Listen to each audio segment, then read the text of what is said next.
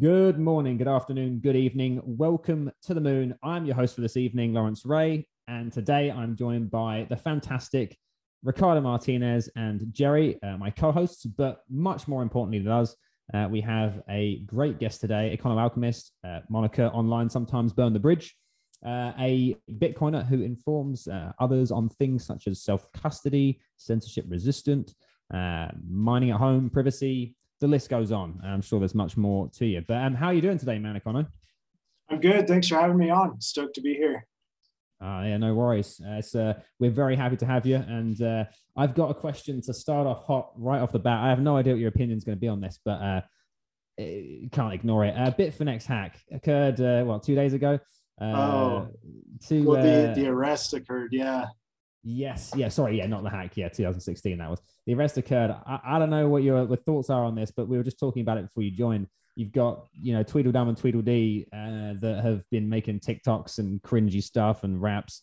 But then you've also got like her making like pretty impressive like social engineering and manipulation speeches and presentations. So I'm a little bit unsure on this, but hey, they got caught. Um, I, don't know if you've got any thoughts on, you know, hey, uh, did, were these people likely the ones that did it? What happened? I mean, no one really knows, but I just wanted to see if you had any kind of initial speculative thoughts on this whole thing.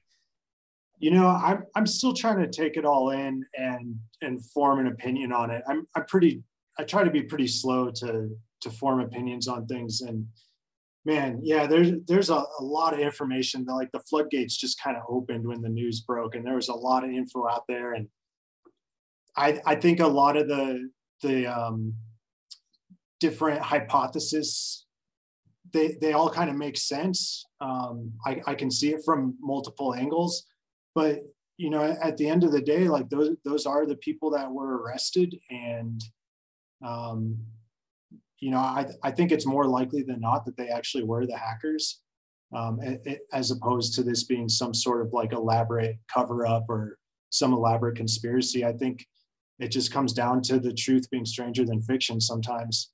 That's a pretty fair fair answer. I'm kind of with you on that one, right? It's like we don't really know the full situation. There's tons of stuff getting leaked, and eh, you know, it's like uh, who knows what happens. I think Ricardo, you were saying that you essentially thought more yeah from basically from the other side of the argument. I heard those rap songs that she made, and I find it extremely hard to believe that they were um, they had the technological prowess to hack it in the first place, and then the way they cashed out was so amateur. It doesn't add up to me. Um, whether they were like the the money launderers instead of the hackers, as some people have put forth, um, I guess that could make a little more sense. Maybe they weren't as as um, adept at you know doing things anonymously and stuff like that but um, it t- to me something doesn't add up. It doesn't seem like they would be intellectually um, sharp enough to do it. Yeah, no man. She's she's uh, she's joined. Uh, I think isn't it uh, Jay Z, Dr. Dre as as one of the billionaire rappers in the world, right? Uh, so. Right. Yeah, I saw that. Yeah, that was a good meme. Songs are awful. yeah, it was, it's an absolute nightmare, man. But um, no, I'll, I'll move on because obviously all we can do is speculate, right? At the end of the day, but I thought I had to bring it up. It's too topical not to, to raise it. That is the, when it comes to yourself. I, I don't know, like if you want to introduce yourself, or but I suppose like, hey, man, like what if you're at a, at a party or whatever, maybe not a party, an online party, because I don't know, whatever.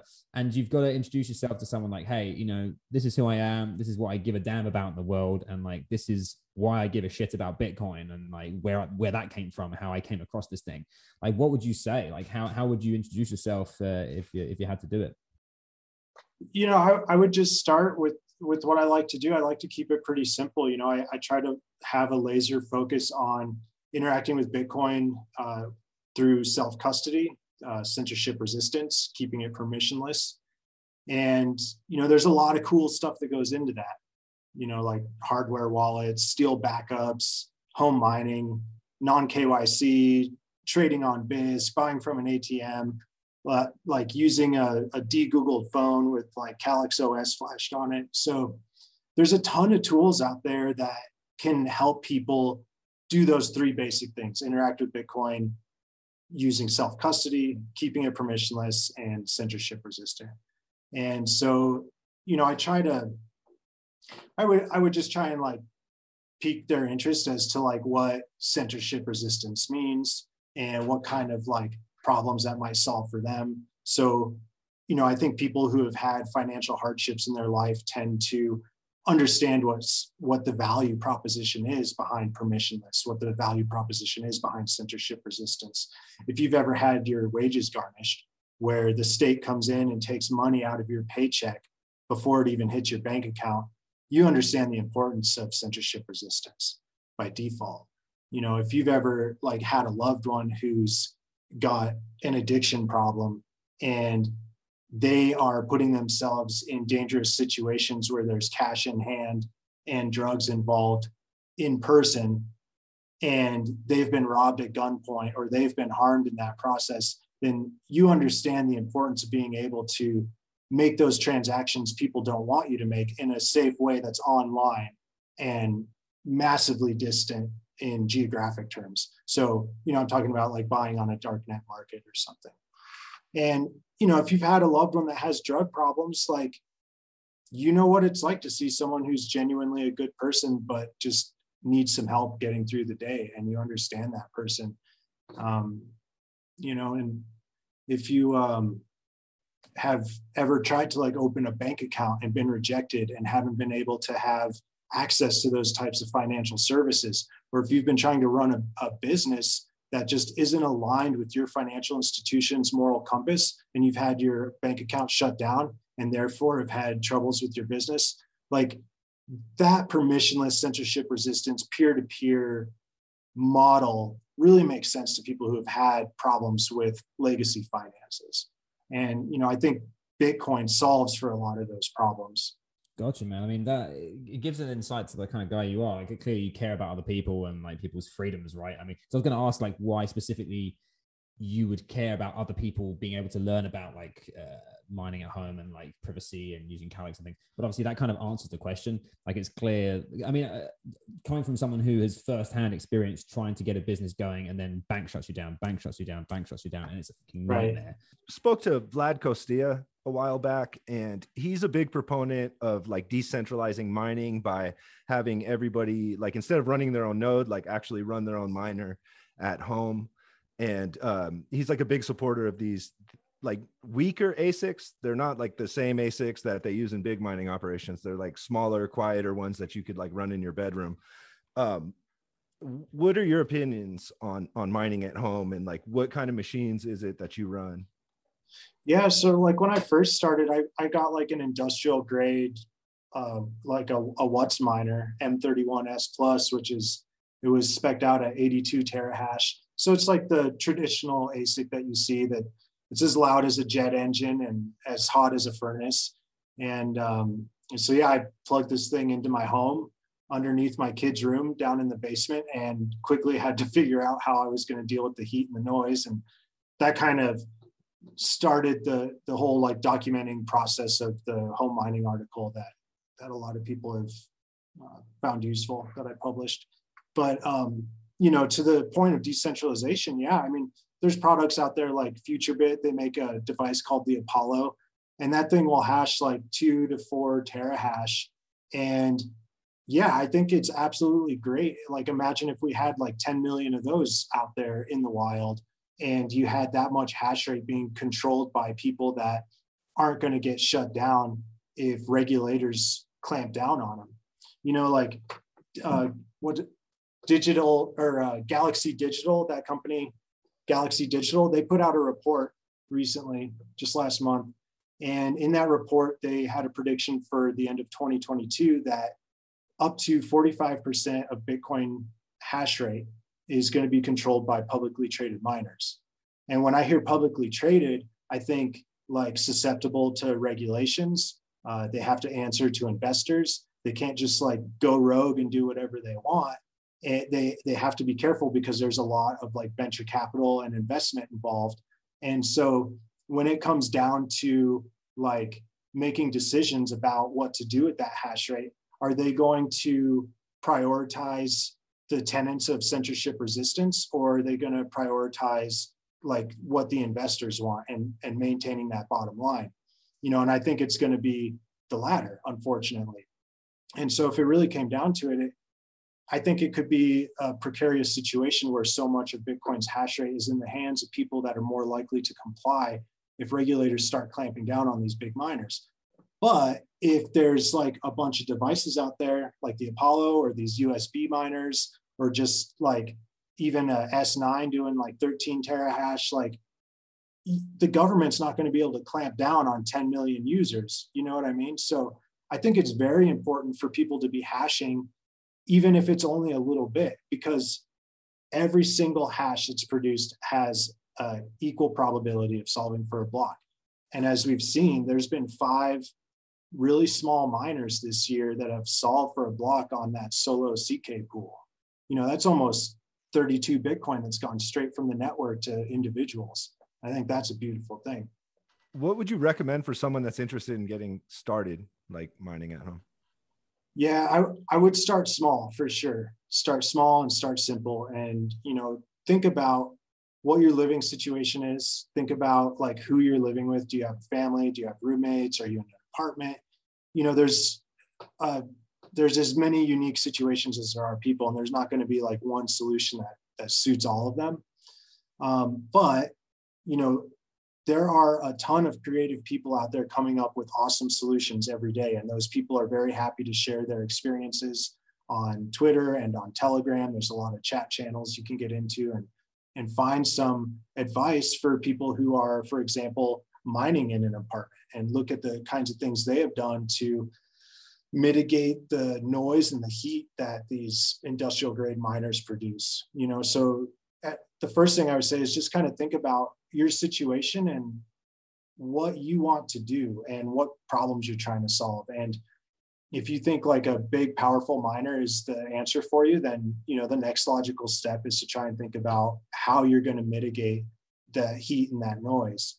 Um, if that's too much then yeah you know look at solutions like FutureBit's apollo or those um, those usb sticks i forget what they're called like Gekko something GekkoScience i think. Um, but yeah i mean there there's simple devices out there that will run very quietly. They won't consume a lot of electricity. Um, they won't produce a lot of heat but they will get you up and hashing and you'll be participating in the network. You know you may never solve a block but i think anyone who's interested in doing that at a really tiny micro scale is is more interested in the ethos and the learning experience right? I guess also like um something you touched on when you said about i think was it 45 42 percent uh of the uh, hash hash rate etc being with um sort of well publicly traded uh, companies. Something um that was brought up, and I can't remember who was brought up by, but one of the guys we've had on recently, who's from a big mining company, uh, he was saying essentially that he, I think it was Charlie Schumacher from Marathon. Yeah, that would make sense. Yeah, Charlie from Marathon. Uh, it was like their estimation would be that basically energy companies would be the what people doing most of the mining, right? Because it makes a lot of sense. They've got all this excess energy, or they're creating the energy, and then they're going to want to be able to monetize it, do something with it. Uh, so he was kind of saying that, and then it kind of makes me think and I guess at the time I hadn't thought about this, but then it makes me realize, well, shit, yeah, you know, you could get like 60, 70%, 40% of the hash rate basically controlled by what energy companies want. And that would be like the overwhelming thing. And it kind of just sounds like the US political system where like whoever donates gets what they want. It's like, well, whoever owns the energy companies, it, kind of just feels very centralized. So I guess the the overwhelming thought in my mind is like, well, the best way to get around that is to participate, even if it's just as you say, like a small, small amount. And if enough people realize and do that, then it helps take away that sort of centralized power, I suppose. So that's like another beyond the learning and, and the kind of ethos. It's more like, hey, you know, if you want Bitcoin to actually remain useful and your personal investments to remain good financially, the selfish reason is to start mining for that purpose. Do you see uh you spoke about like the heat generation and the sound. Like did uh, i saw something on twitter i don't know maybe like a week ago or two uh, this guy who'd uh um like re- rerouted the heat generated by his miner to like warm up kittens outside like stray kittens in like a thing. Yeah so yeah, I saw that. yeah. it, it was awesome. And you know that just go that ties into what i was saying about the creative solutions. You know people are coming up with all sorts of awesome ways to help like reduce their power consumption in other areas like heating their home and you know some people are are donating their heat to kittens outside. As someone who's never mined like how much heat are we talking about? Like if you had it in your room would it make your room uncomfortably warm like in, after a short yeah. Yeah so when when i first got my my first asic and fired it up it was in a room like a standard size room maybe like 12 feet by 10 feet. And after about an hour the room had, had heated up to 80 degrees and that was just going to keep accumulating so the the output fan of the asic is running about 150 degrees fahrenheit so it, it's a pretty substantial amount of heat. You know, it's um, the energy used is like a, a one-to-one ratio with the heat produced. So like imagine like a 3000 watt space heater. That's equivalent to what the ASIC's going to produce in heat. I guess uh, a question which I don't know, I mean, it's kind of pulling away slightly from mine, but not really. Um, we've kind of discussed we've mentioned why you should give a damn as a human being, uh, basically, even if you're being selfish uh, in in mining. Uh, what obviously privacy is, is another like a big impact for you. Like you, you mentioned, people like getting um, oh god, my words, uh, Google device, Google phone, I can't remember what it's called now, the Google the Google phone, whatever it's called, uh, and using Calyx, uh, flashing Calyx onto it, uh, things like that. So I suppose my question here, because we've spoken to a few privacy advocates about this before, like what do you think needs to be done to encourage more people to give a damn about their privacy when it comes to like Bitcoin transacting, but just also in general, like because uh, it feels to me like uh, a lot of people really don't care until they something really impacts them in their personal lives. Like, right. I guess like, is there anything that comes to your mind? Because obviously you've been doing this for a while, like writing about it, trying to help people. Like, what do you find is something that actually causes people to to care without them having some horrible life experience that then kind of forces them to care yeah you know unfortunately i, I think you hit the nail on the head and it, it's not until people need it that they they realize the benefit of it and they just kind of brush it off in the in the meantime or they they put themselves in the state of mind of like this defeatist mentality where it's like well i don't have anything to hide. I don't really care. I don't really care if google's scanning my photos that i have uploaded to the cloud. I don't really care if they're reading my SMS text messages, you know, and it's not until something drastic happens that that they realize what the risks are, you know, and um, even though people privacy advocates myself included will try and like scream about this from the rooftops and like try to warn people about the red flags.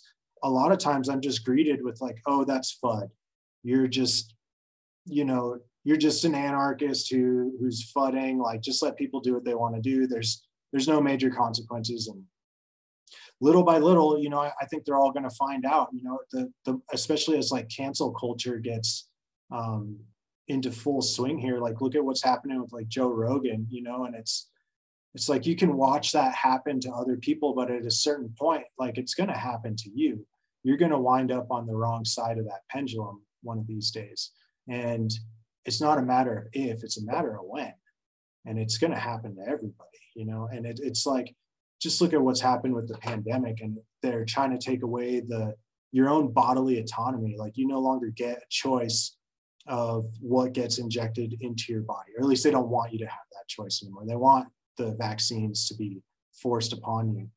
And so if you think that that can happen uh, and something as minimal as like refusing banking services to a person who's not fully vaccinated isn't going to happen you're just kidding yourself. Like the this the wheels have been set in motion. They have been for many many years. And it's just a matter of time before you find yourself canceled you know and then and then what are you going to do? So i just encourage people to really think about like you know what what do you value? Do you value being able to communicate with your family? Do you value being able to have access to your money? Do you value being able to like move freely? If these are things you value like start taking precautions start taking measures start making those little incremental steps today to start protecting the things that you want because there's an entire world encroaching on your freedoms and it's not going to stop. It's just going to keep going and keep going. And you need to make a decision where you're going to draw the line. And wherever you draw that line, like you need to be prepared to guard that line and fortunately, we're all able to communicate with each other pretty well right now and share all these awesome privacy tools that are out there and help people like figure this stuff out and incorporate it into their like good habits and start building good privacy practices um, but you know one like what happens when my account gets censored from twitter you know like there goes an audience of 20,000 followers that I can no longer talk about privacy with. You know, what happens when I get expelled from Telegram? Like there goes all the channels I'm in, you know, and it, it can happen and it has happened. And I think it's going to continue happening. I feel like uh, there's got to be a, I mean, to me, and I, I don't know if I'm being ignorant, but there's got to be a point where so it's like there's got to be a point where like and like enough or like someone high up enough in people's estimations gets cancelled or deplatformed, etc., where it becomes like, okay, this is too much. You know what I mean? Like, I feel like there has got to be something in society where it's like, okay, you know, kind of like the alien invasion, where like no one really pays any attention to what's going on in the world, but then literally aliens land and point a alien ray gun in your face, and it's like, okay, well now I got to pay attention to this thing. Um, I feel like there's got to be that point, and I, I my thought go back uh, two weeks ago was like, hey, Joe Rogan's surely it, right? Like he's the most popular podcast in the world, to my knowledge, or at least in the English speaking world. So that was like, it's got to be. But then I feel like I've seen quite a lot of people, and again, this could just be Twitter bots, etc. But quite a lot of people saying, "Oh no, you know, he said the N word and da da da," which he said pre 2019. Uh, I, am not saying I support him saying it, but like it seems odd that it's now suddenly come out now. like what? like why? Why are we? Why are we suddenly? You know, what? Like it's, it's the past. Yeah. Why are we suddenly? I don't know. Whatever. But um, I don't know, man. Like, do you think there's a do you foresee there being a point? Because, for example, what could happen here is Joe Rogan gets deplatformed by Spotify, maybe, right? Um, and then he ends up joining Adam Curry and doing podcasting 2.0. Uh, we had him as a guest the other week. Awesome dude. And, and, and, it would be great to see that. And then that obviously becomes hand in hand with Lightning and like the way that they're, they're being funded with that. And then it's like, okay, uh, Cash App's brought Lightning in. Maybe, you know, other big companies look at, and with that, it's kind of like, um, could that be our saving grace, right? Like centralized big companies that you may not necessarily trust actually embracing something for their own selfish benefit that just happens to also be like a community power kind of decentralized option. Um, maybe that's it. I don't know. Like, do you think there is there a point in your head where you're like, okay, surely at this point, people have to realize something and then we're going to have this like shift and the pendulum's going to swing back the other direction? Or are you kind of more just like, hey, we're screwed? Like what's your thoughts? Well, I mean, I think that that tipping point is is different for every individual, you know, and and for me, that tipping point is way behind me. Like that point has come and gone, and I am like doing everything I can to live a sovereign life, you know, and and I'm trying to like hold on to the things that I value, and I'm trying to protect my privacy and I'm trying to share the the tools that I use and like the ways that I use them so that people can learn, you know, while I still have my voice, because I do think it's just a matter of time before I say something too based and I get canceled. And, you know, unfortunately, like gonna have to try and build back up from zero. And that's that's just not realistic. You know, it's, it's you can't replicate what I'm doing and, and like what the what my for lack of better term, what my brand has become, you know. Um, but yeah, I, I do think that, that that tipping point's different for everybody, and you really just kind of have to look at within yourself and decide like what, how much are you going to take, how much are you going to compromise, how much are you going to give up, how long are you going to watch your friends and family suffer needlessly, how long are you going to watch your rights get taken away, like the world you were born in does not exist any longer, and how long are you going to keep venturing down this path before you start rejecting this dystopia? You know they they, they talk about like the american dream. It's it's somebody's dream. Is that's not my dream. I don't i don't want people to have to get forced to be vaccinated. I don't want people's movements to be restricted. That's not my dream. I'm not going to live like that. I don't want my wife to have to have a job because we need to have two incomes. I, I reject that dystopia. No my wife stays home and she takes care of the kids and she always has. And i'm always going to do everything i can to ensure that because that's what i value you know i value that more traditional family unit. And i do think that there is a war being waged on the family unit. They don't even want us having thanksgiving together any longer. They don't want us congregating together in church. And it's just you know everybody's just kind of got to look at the world around them and, and just pause for a minute and think about what are, what are we doing here? You know you, you only get one life. How are you going to live it?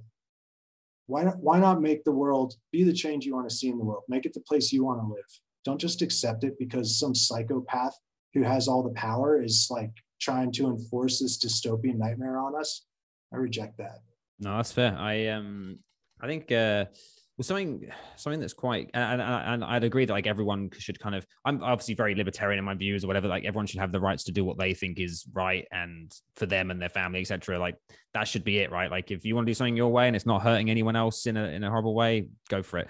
Uh, that's kind of the way I feel like we should live. Um, and one of the things that's key, obviously, to your ethos, etc., is as I say, the privacy, but like the Bitcoin, right? Bitcoin is like a key part of it. Uh, it's why we're all here today, probably. At least, at least this why I have this my entire life. it's like why I have a job, I suppose.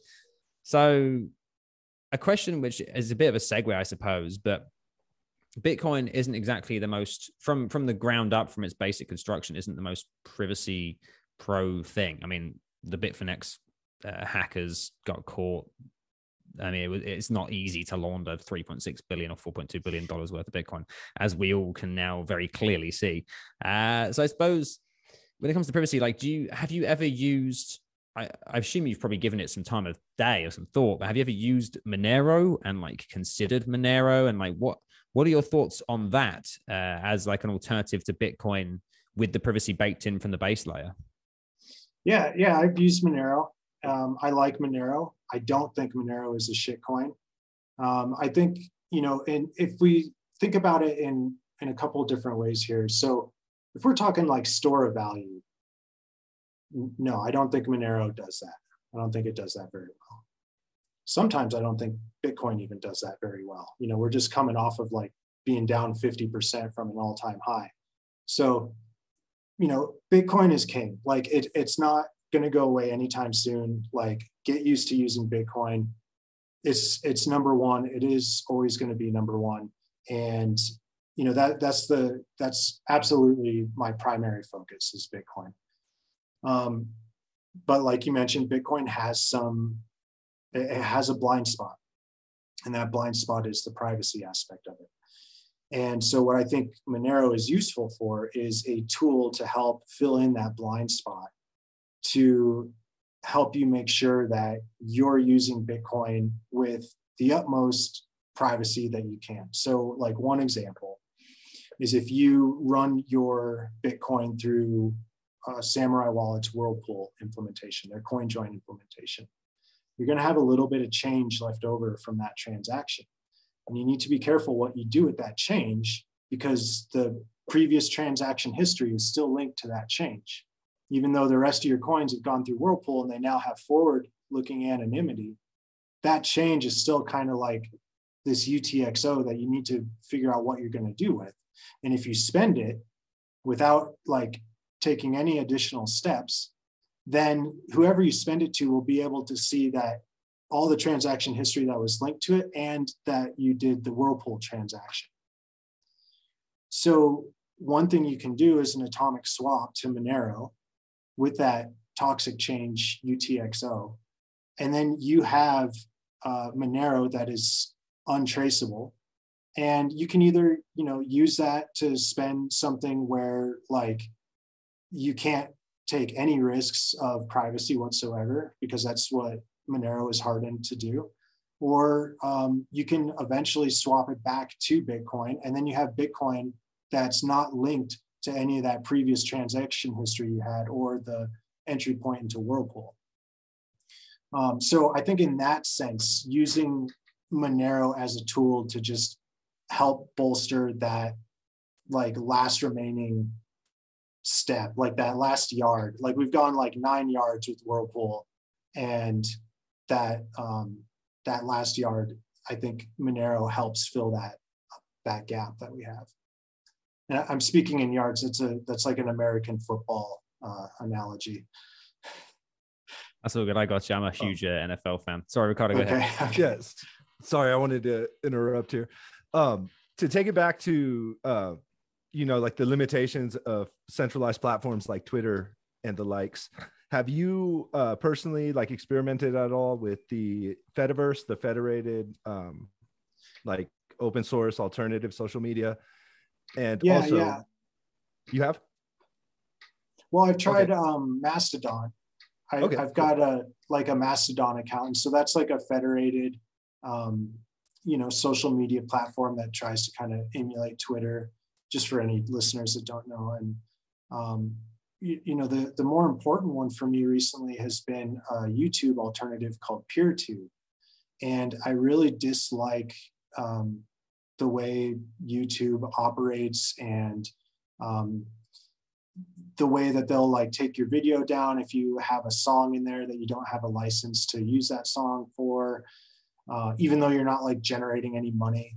Um, you know, just and and just the way they can like censor people and and large like Bitcoin Magazine had their account, their YouTube account censored like while they were in the middle of like a live stream um, so yeah, I, I, spun up my own like virtual private server and I loaded a PeerTube instance on there. And so I host my own server where now I can, I have a place to like put the videos that I use in my tutorials.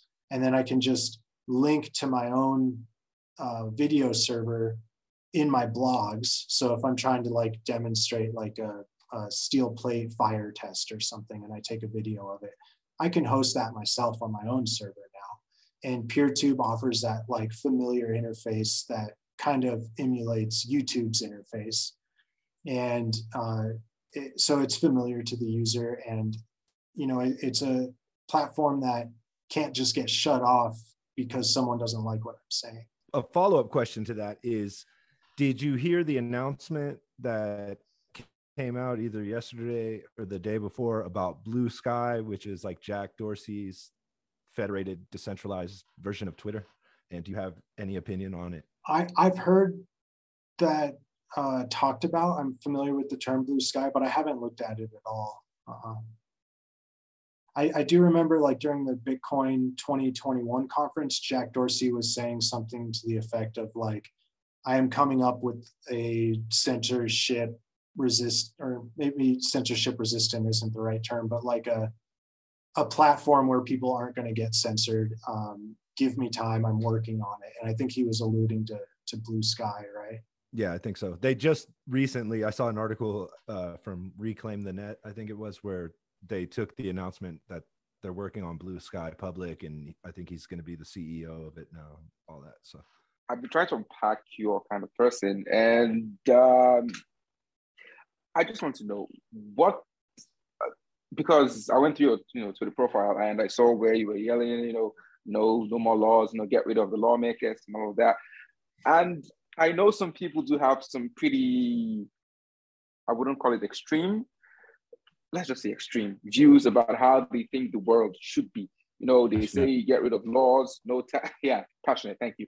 Get rid of laws, no more taxes. You know, get rid of the police. You know, all of that. And what would the ideal world you look like? You know, no taxis, um, um, no police, or you know, community policing. How would the world, like the world, like if you would were to create your own world, how would it look like? Your own society? That's a really good question, and you know, I, I can't say that I, am totally prepared. I, I haven't really been thinking about what my ideal world is, but I do know what what I don't like and what's not working for me in the world that I live in. And you know, one one thing like when it comes to taxes, for example, you hear a lot of people say like, "Oh yeah, just just get rid of all taxes. We shouldn't pay any taxes." And then you know, the immediate counter argument is, "Well, who's going to build the roads?" and all this other stuff. Look, when, when I'm when I'm talking about taxes, like the the one that really chaps my ass is the federal income tax. So when we talk about roads, like here in the United States, our roads are maintained by the tax dollars we pay at the gas pump. Okay. Our schools are maintained by the taxes we pay on our property. Okay. Th- that is totally different than the federal income tax. Now, the federal income tax is used, it's, it's taken out of your paycheck by your employer before it ever hits your bank account and it's used to pay the interest on the cash that the Federal Reserve is printing for the US Treasury. This is something I have a problem with. I, I have I do take issue with the federal income tax, and I do think the Federal Reserve should be abolished. You know, and this is where like Bitcoin comes in, a, a completely alternative financial system that can directly replace the existing financial system. And if if we think about like what is happening with the with the federal income tax, we have this this Federal Reserve system that's that it's controlled by a group of people that aren't voted in, so they're not representative of the population. I don't get any say in what that monetary policy looks like. You know, none, none of the people in the United States, none of the citizens get to say what their monetary policy looks like. They can just print as much money as they want. And in doing so, they're debasing the purchasing power of the money that I'm trying to hold on to with dear life as a savings. So if I just keep my money in a bank, the more money they print, they don't even have to have access to my bank account. It's like the greatest hack ever. They they can just print more money and it devalues the money that I, I I have been trying to save. So I take all of my like hardworking efforts and put in my time and energy into a job to earn this money for income. And then I take that income and try and hold on to it so that I can make plans for the future and do something for my children down the road. Meanwhile, this out of control monetary policy that is operated by the Federal Reserve is just siphoning away that purchasing power so that by the time I go back to do something with that money, it, it doesn't go as far as it should. And I'm not getting the value that is proportional to the effort I put into creating it in the first place. So, so then you take you, you you're taking a, a monetary policy and a, a system like that, and then you're taking money out of my paycheck to pay the interest on it. Like you're already like debasing the shit out of the value that I'm trying to hold on to, and then you're making me pay the interest on it so that the private corporation, the Federal Reserve that's printing the money, can make a profit on what they're supplying to the US Treasury. So, like, I'm stuck in this position where I have no say in how it works. I can't like vote or change any of the people that are involved with it. It's it's operating in such a way that it strips the purchasing power of the money that I have and I'm the one who has to generate the profit for the Federal Reserve to do it. That is what I have a problem with when I talk about taxes. Now, as far as like the police and like the state, you know, my opinion is that all governments trend toward tyranny. And just look at what has happened in the last couple of years. I mean, for the love of God, I saw a video yesterday of a woman being dragged naked out from like a dog pile of police officers and just beaten to the ground in New Zealand. Like, I, I don't know what happened to her clothes. Like, but dude, like the violence has just been escalating and escalating. And if if that's if that is what we need police for, then I really think we need to like reevaluate what the role of police officers is because I, I don't think that's what we need them for. You know, do police play a role in a society? I, I think they're probably here for a reason. They could play a role, but like, have they taken that too far? Have we really started to descend down the path of tyranny, like worldwide? From my vantage point, I'd say yeah. And, you know, I'm not going to say like abolish the police force, but I will say that we're on a clear trajectory toward tyranny and the agents of the state, the police especially, are being used as a tool to that's being weaponized against the citizens. And, and I think there's something wrong there. I guess to me, um, it feels like if you look at human history, and I suppose harder to do this for the US for, for me because I, have only visited once. So if I look at, if I'm being selfish and look at the UK, right, oh, I can see the history and, and, generally humanity is like, you know, you have kings and queens, and maybe before that you have leaders of like certain areas and whatever. And then so it's kind of been very centralized. And you have like Magna Carta, and it's like a slightly better system. And then, you know, you had the House of Lords, and then they kind of slowly lost a bit of power. So things kind of just slowly became slightly more fair to people very gradually. Um, and then you look at policing as well, and you look at the early 1900s where like you got your finger chopped off for stealing a loaf of bread or whatever and then you look at the 80s where you know if you were a different race you just probably got beaten up in the back of a car and no one knew. It feels to me like we've only really been super gradually getting better with this kind of stuff like uh, having a fairer system and having fairer police forces etc and and and really we haven't actually changed all that much from like the 80s or the 1900s and it's been a very gradual change but it feels to me like we all felt and assumed or imagined in, over the last 20 years like we'd kind of gone like this and then suddenly it got way better and like everything was much better, much better. And then covid's kind of actually just exposed that no it hasn't. Really it's only got very marginally better from 20 years ago 30 years ago. That's kind of how i feel. Like this stuff's kind of probably always been there but with the internet and with people um, not being able to work and, and, and having nothing to do, they've suddenly all paid attention and realized that actually we aren't much better than we were. And, you know, we are all human beings and we are animals. like it's kind of, um, so I feel like I've kind of just, I've been exposed to the fact that maybe I had higher, more innocent hopes for the where humanity is right now. Um, and that realistically, we're actually still on this gradual scale. And maybe things like adopting Bitcoin, uh, getting rid of uh, uh, or making more of like a, a local community effort when it comes to taxation and things like that is just the the next sort of gradual step in the right direction. I don't know your thoughts on that because it's like I'm very dystopian, but I, I feel like this is maybe the least dystopian view I can have is that actually maybe we just over assumed how good things were, and actually we're just gradually getting better, and we just got to keep moving in that in that in that sort of force. I was about to say, I was uh, since we were you know talking about you know how society is you know obviously devolving you know, in regards to how we treat people. What are your thoughts on, um, uh, we, uh, a couple of months ago, um, uh, El Salvador's president announced on the Bitcoin city. And if he, and what do you think about, you know, you know, Bukele as a person before I go into my next question? Well, you know, I think that El Salvador adopting Bitcoin, it's it's a state adopting Bitcoin, and you know, like I said before, I think all states trend toward tyranny. And you know, as a person, the president of El Salvador, I think, has exhibited um, authoritative tendencies.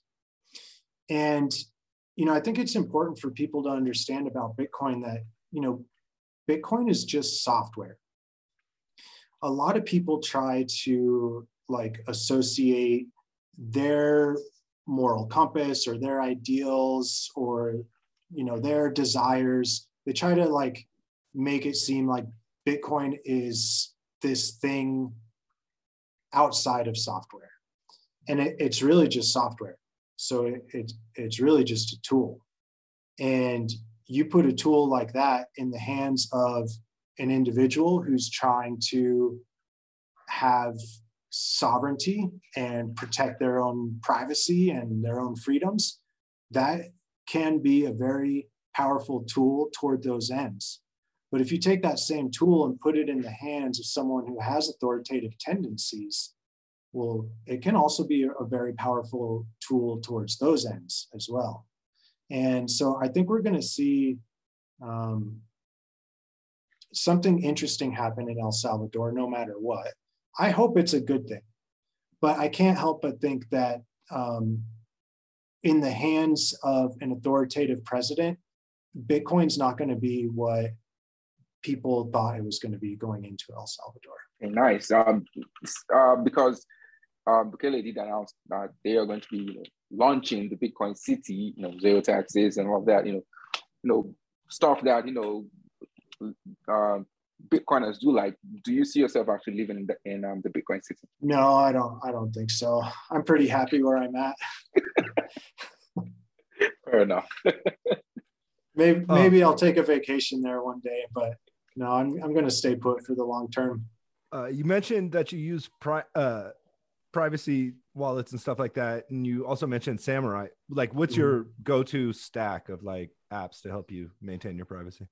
Yeah, if we're talking like mobile, uh, mobile wallet, then you know I use an Android phone and I've flashed Calyx OS on it, and so the go-to Bitcoin wallet for me on that device is Samurai Wallet. It's an Android-only wallet. Um, they've implemented the Whirlpool CoinJoin implementation. They've got a few different uh, post-mix spending tools that help you maintain that that privacy gain by going through the Whirlpool. Uh, as you spend that Bitcoin later.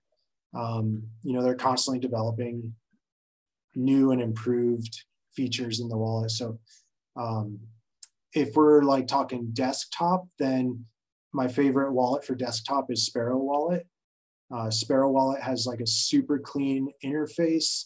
It's really like uh, user friendly. It's intuitive, and it also has like all these advanced features. It's basically like a miniature block explorer in the wallet. Um, they've also integrated and implemented uh, Samurai Wallet's Whirlpool, so you can actually mix from desktop now on Sparrow. Um, and so there, there's all these advanced features that, like, if you're an advanced user, you can really dig into it and get a lot out of it. Or if you're like a new user who's never used a Bitcoin wallet before, it's like super user friendly and easy to like start wrapping your mind around some of those concepts.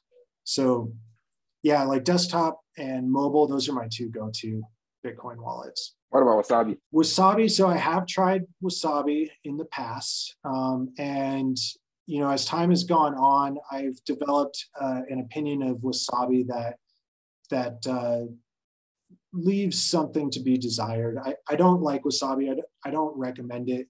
Um, I think they've got some problems in their wallet that are deal breakers for me. You know, so for example, like some of their mixes exhibit what's called symmetrical address reuse, where you have the same address on the input side of the transaction and the same address on the output side of the of the transaction. And so if you're a participant in that mixing transaction and there's the same address on the input and output, well, that reduces the anonymity set of the rest of the users that are involved in that mix.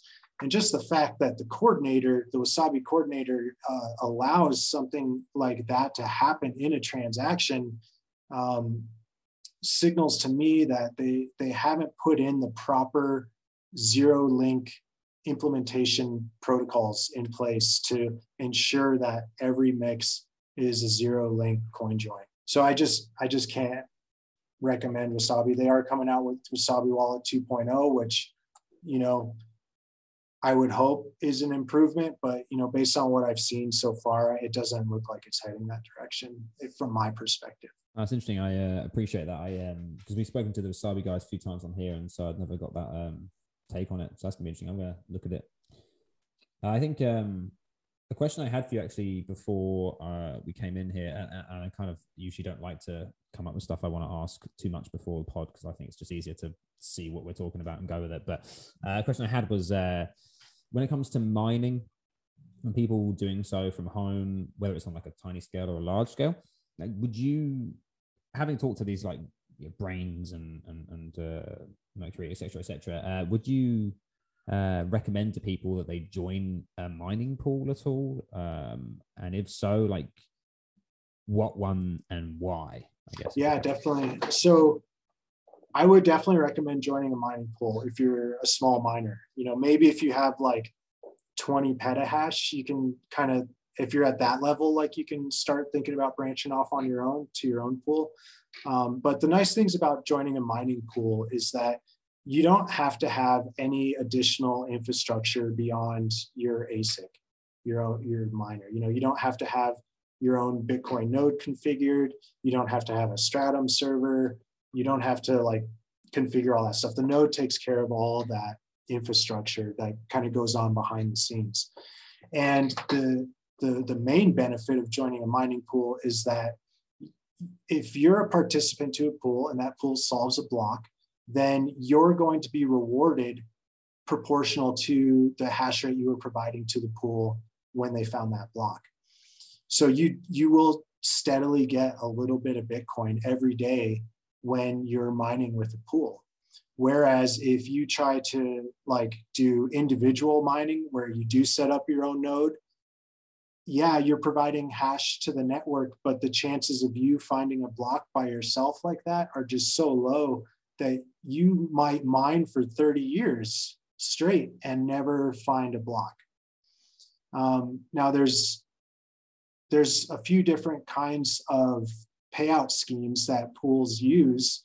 Um, so like Solo CK Pool, for example, they've been in the headlines recently because these solo miners have been finding blocks. Well, they're they're a mining pool just like Slush Pool, but they pay out a little bit differently. So if you are a participant in CK Pool and you find a block, you get 98% of that block reward and the pool gets 2%. None of the other participants get any rewards. So that's why it's called like solo pool. It's not the same as like individual mining where you're running your own node infrastructure. Um, but when we talk about like um, participating with other miners um, and sharing those rewards, yeah, slush slush pool has been my go-to pool that I recommend people uh, for a number of reasons. They've got a good history. Um, so they were the first Bitcoin mining pool. Uh, they were in support of small blocks during the block wars. Uh, they were the first pool to signal for Taproot activation. They have a really well designed and user friendly interface that has a ton of data points on it that you can like monitor all the stats of your mining activity on their pool. Um, their payout scheme is called um, pay per last N shares.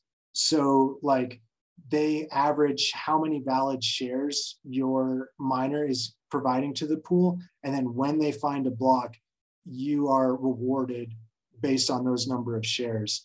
And so, if they don't find any blocks, then you don't get any rewards. So, that's a little bit different from some other pools um, that do like a full pay per share where you basically just get you know like a steady stream of sats every day and it doesn't really fluctuate much. You know one advantage with slush pool is if they go on a tear and they hit like 25 blocks in one day well you're making bank that day. The next day they might only find three blocks and you don't make as much. But i kind of like the the variability with slush pool and um, you know, it's really easy to get your miner hooked up to their pool. So, and they've also got a mobile app so you can like link that up to your phone and keep an eye on your hash rate at home while you're out on the go. And um, yeah, they're definitely my my go-to pool. Don't take this as me trying to dox you, but I know like energy is more expensive in some areas of the United States and cheaper in others. Um, are you in a place where it's it's a like more favorable place to mine? So my wife and I just moved out of the the Denver metro area. We lived there for many years, um, and so my employer was talking about mandating vaccines and masks, and and so it was just time for us to go. So we said, you know what? We've always wanted to live in the country. Let's go live in the country. So we moved out to a very rural area. Um, we moved far, far away from Denver. We're still in the Intermountain West. Um, so to your question, when we moved here, I was told that I was on a nine cent per kilowatt hour rate. Well, I plugged in my ASIC and got my first electric bill. And I was very surprised to see that um, it was not nine cents a kilowatt hour. That only lasted for the first 500 kilowatt hours. And then after that, it jumped up to 13 cents a kilowatt hour. Um, so my bill was a lot more than I had anticipated. Um, but even at that, you know, it is still, um, I, I am still mining like at a, at a more than break even rate, you know, so it still makes sense for me economically to be mining. Um, you know, if you've been following me for a while, you might have seen that like I put a shipping container in my backyard where I'm going to be like building out my one petahash Bitcoin mine. Um, so right now I just got like two ASICs running in my basement, but you know, I'm trying to get the utility company to run a new service out to my shipping container and get the electricians to put in the panels. And then I'll have all of my ASICs running in that shipping container. And, you know, a little known fact about utility companies is that they all have these tariffs that you can look into and find. They just don't volunteer that information. And so you can go through their tariffs if you can find them and you can like find what situation you're in that fits a tariff. And if you find one that's better than your like default rate that you get, your default residential rate, you can call your power company and say, hey, I saw this rate designation in your tariffs and this makes more sense for me. Can we talk about it and get me on this different rate? So like if you're like consuming like say 50 kilowatts a lot of companies, a lot of power companies have like these like thresholds where you get better and better deals. And so anyone who's um, looking at you know mining and consuming more energy, just know that you don't have to be stuck with that default residential rate you get from your power company. You can at least, at the very least, get like a, a peak demand rate or find some other program that they advertise. But if you dig a little deeper, like you'll find the the published tariffs for your electric company, and in there, you'll find the the really good rates. And, but they just don't advertise that. They don't volunteer that information. Just popped into my mind. I saw a guy a while back a video where he'd got these Tesla uh, roof uh, tiles that they designed. The, and I just remember watching this video. It was kind of interesting to see you know, his experience and how it works and yeah, he had like issues where there was like uh, fires nearby, forest fires, because there's lots of smog and etc. that blocked it. But um, question here, like, do, do, you know of anyone who has got this kind of setup with like these like solar panels, uh, like you know, like home wind farm, like all these kinds of options for free energy that they've then tried to mine utilizing just that energy and kind of seeing how far they can go or how much it can offset their bill? Because I'm thinking that's the perfect situation, right? Is if you had this solar panel that was ultra amazing and could just soak in tons of energy and you're in a hot country and you just boom put it straight into mining you can just make free money once you've paid off the the, the power of the the cost of the panel. Uh, have you heard of anyone doing that kind of thing or like blogging that as an experiment? Because it'd be interesting to see. Yeah there's there's definitely some people doing it and i unfortunately i don't recall what their names are off the top of my head but i have seen them on twitter. Um, i can try and like find them and um, send them to you after the show and maybe you can like put it in the show notes or something. But um yeah you know i think at the very least it's a good way to like offset energy costs if it can like completely replace dependency on grid that's even better. But then you're talking about a very substantial robust uh, large solar panel system or wind um, energy generating system.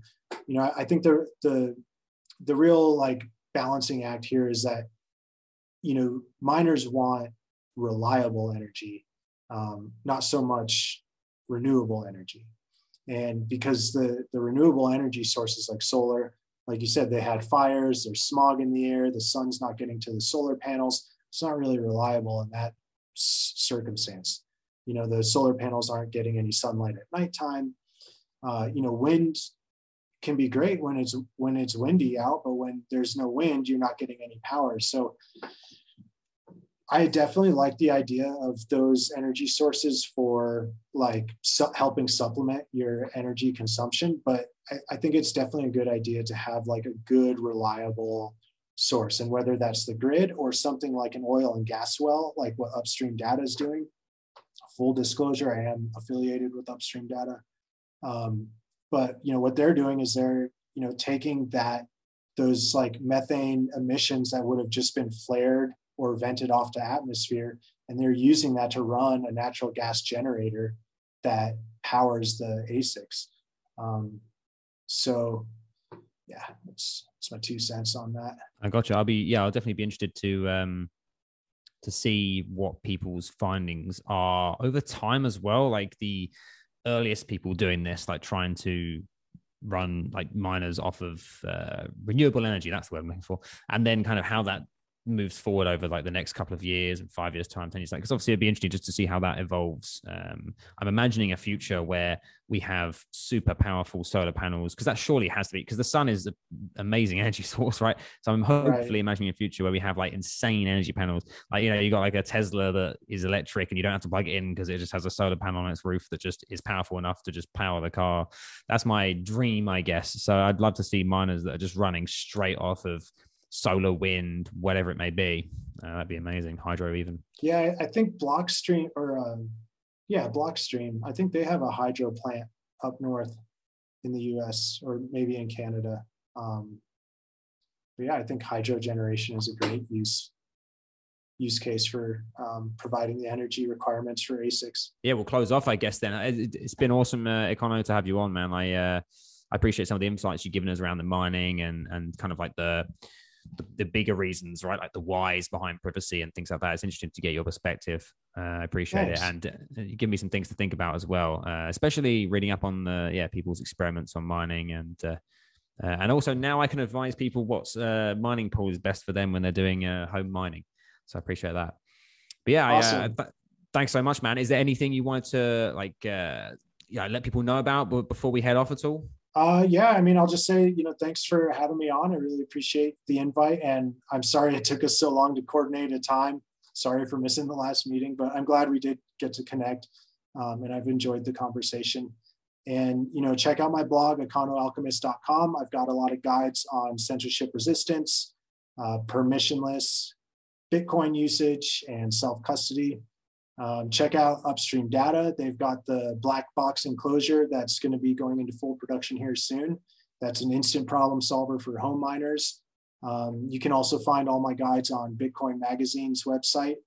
And um, yeah, you know, think about the future you want and and make it happen and make Bitcoin a part of that vision. Damn right. Appreciate it. Well, thanks, uh, thanks to you. Thanks to everyone out there listening. We hope that you've learned something new hope that you take this as a sign to think about at least uh, mining, or, or if you can't, uh, encouraging a friend or something to do so, or just to get them to listen or read the blog. Uh, as always, uh, we appreciate your time, whether you listen to us for a minute or an hour. Uh, and we love you lots. Uh, keep being awesome and keep buying Bitcoin. And take care, everyone. See you later.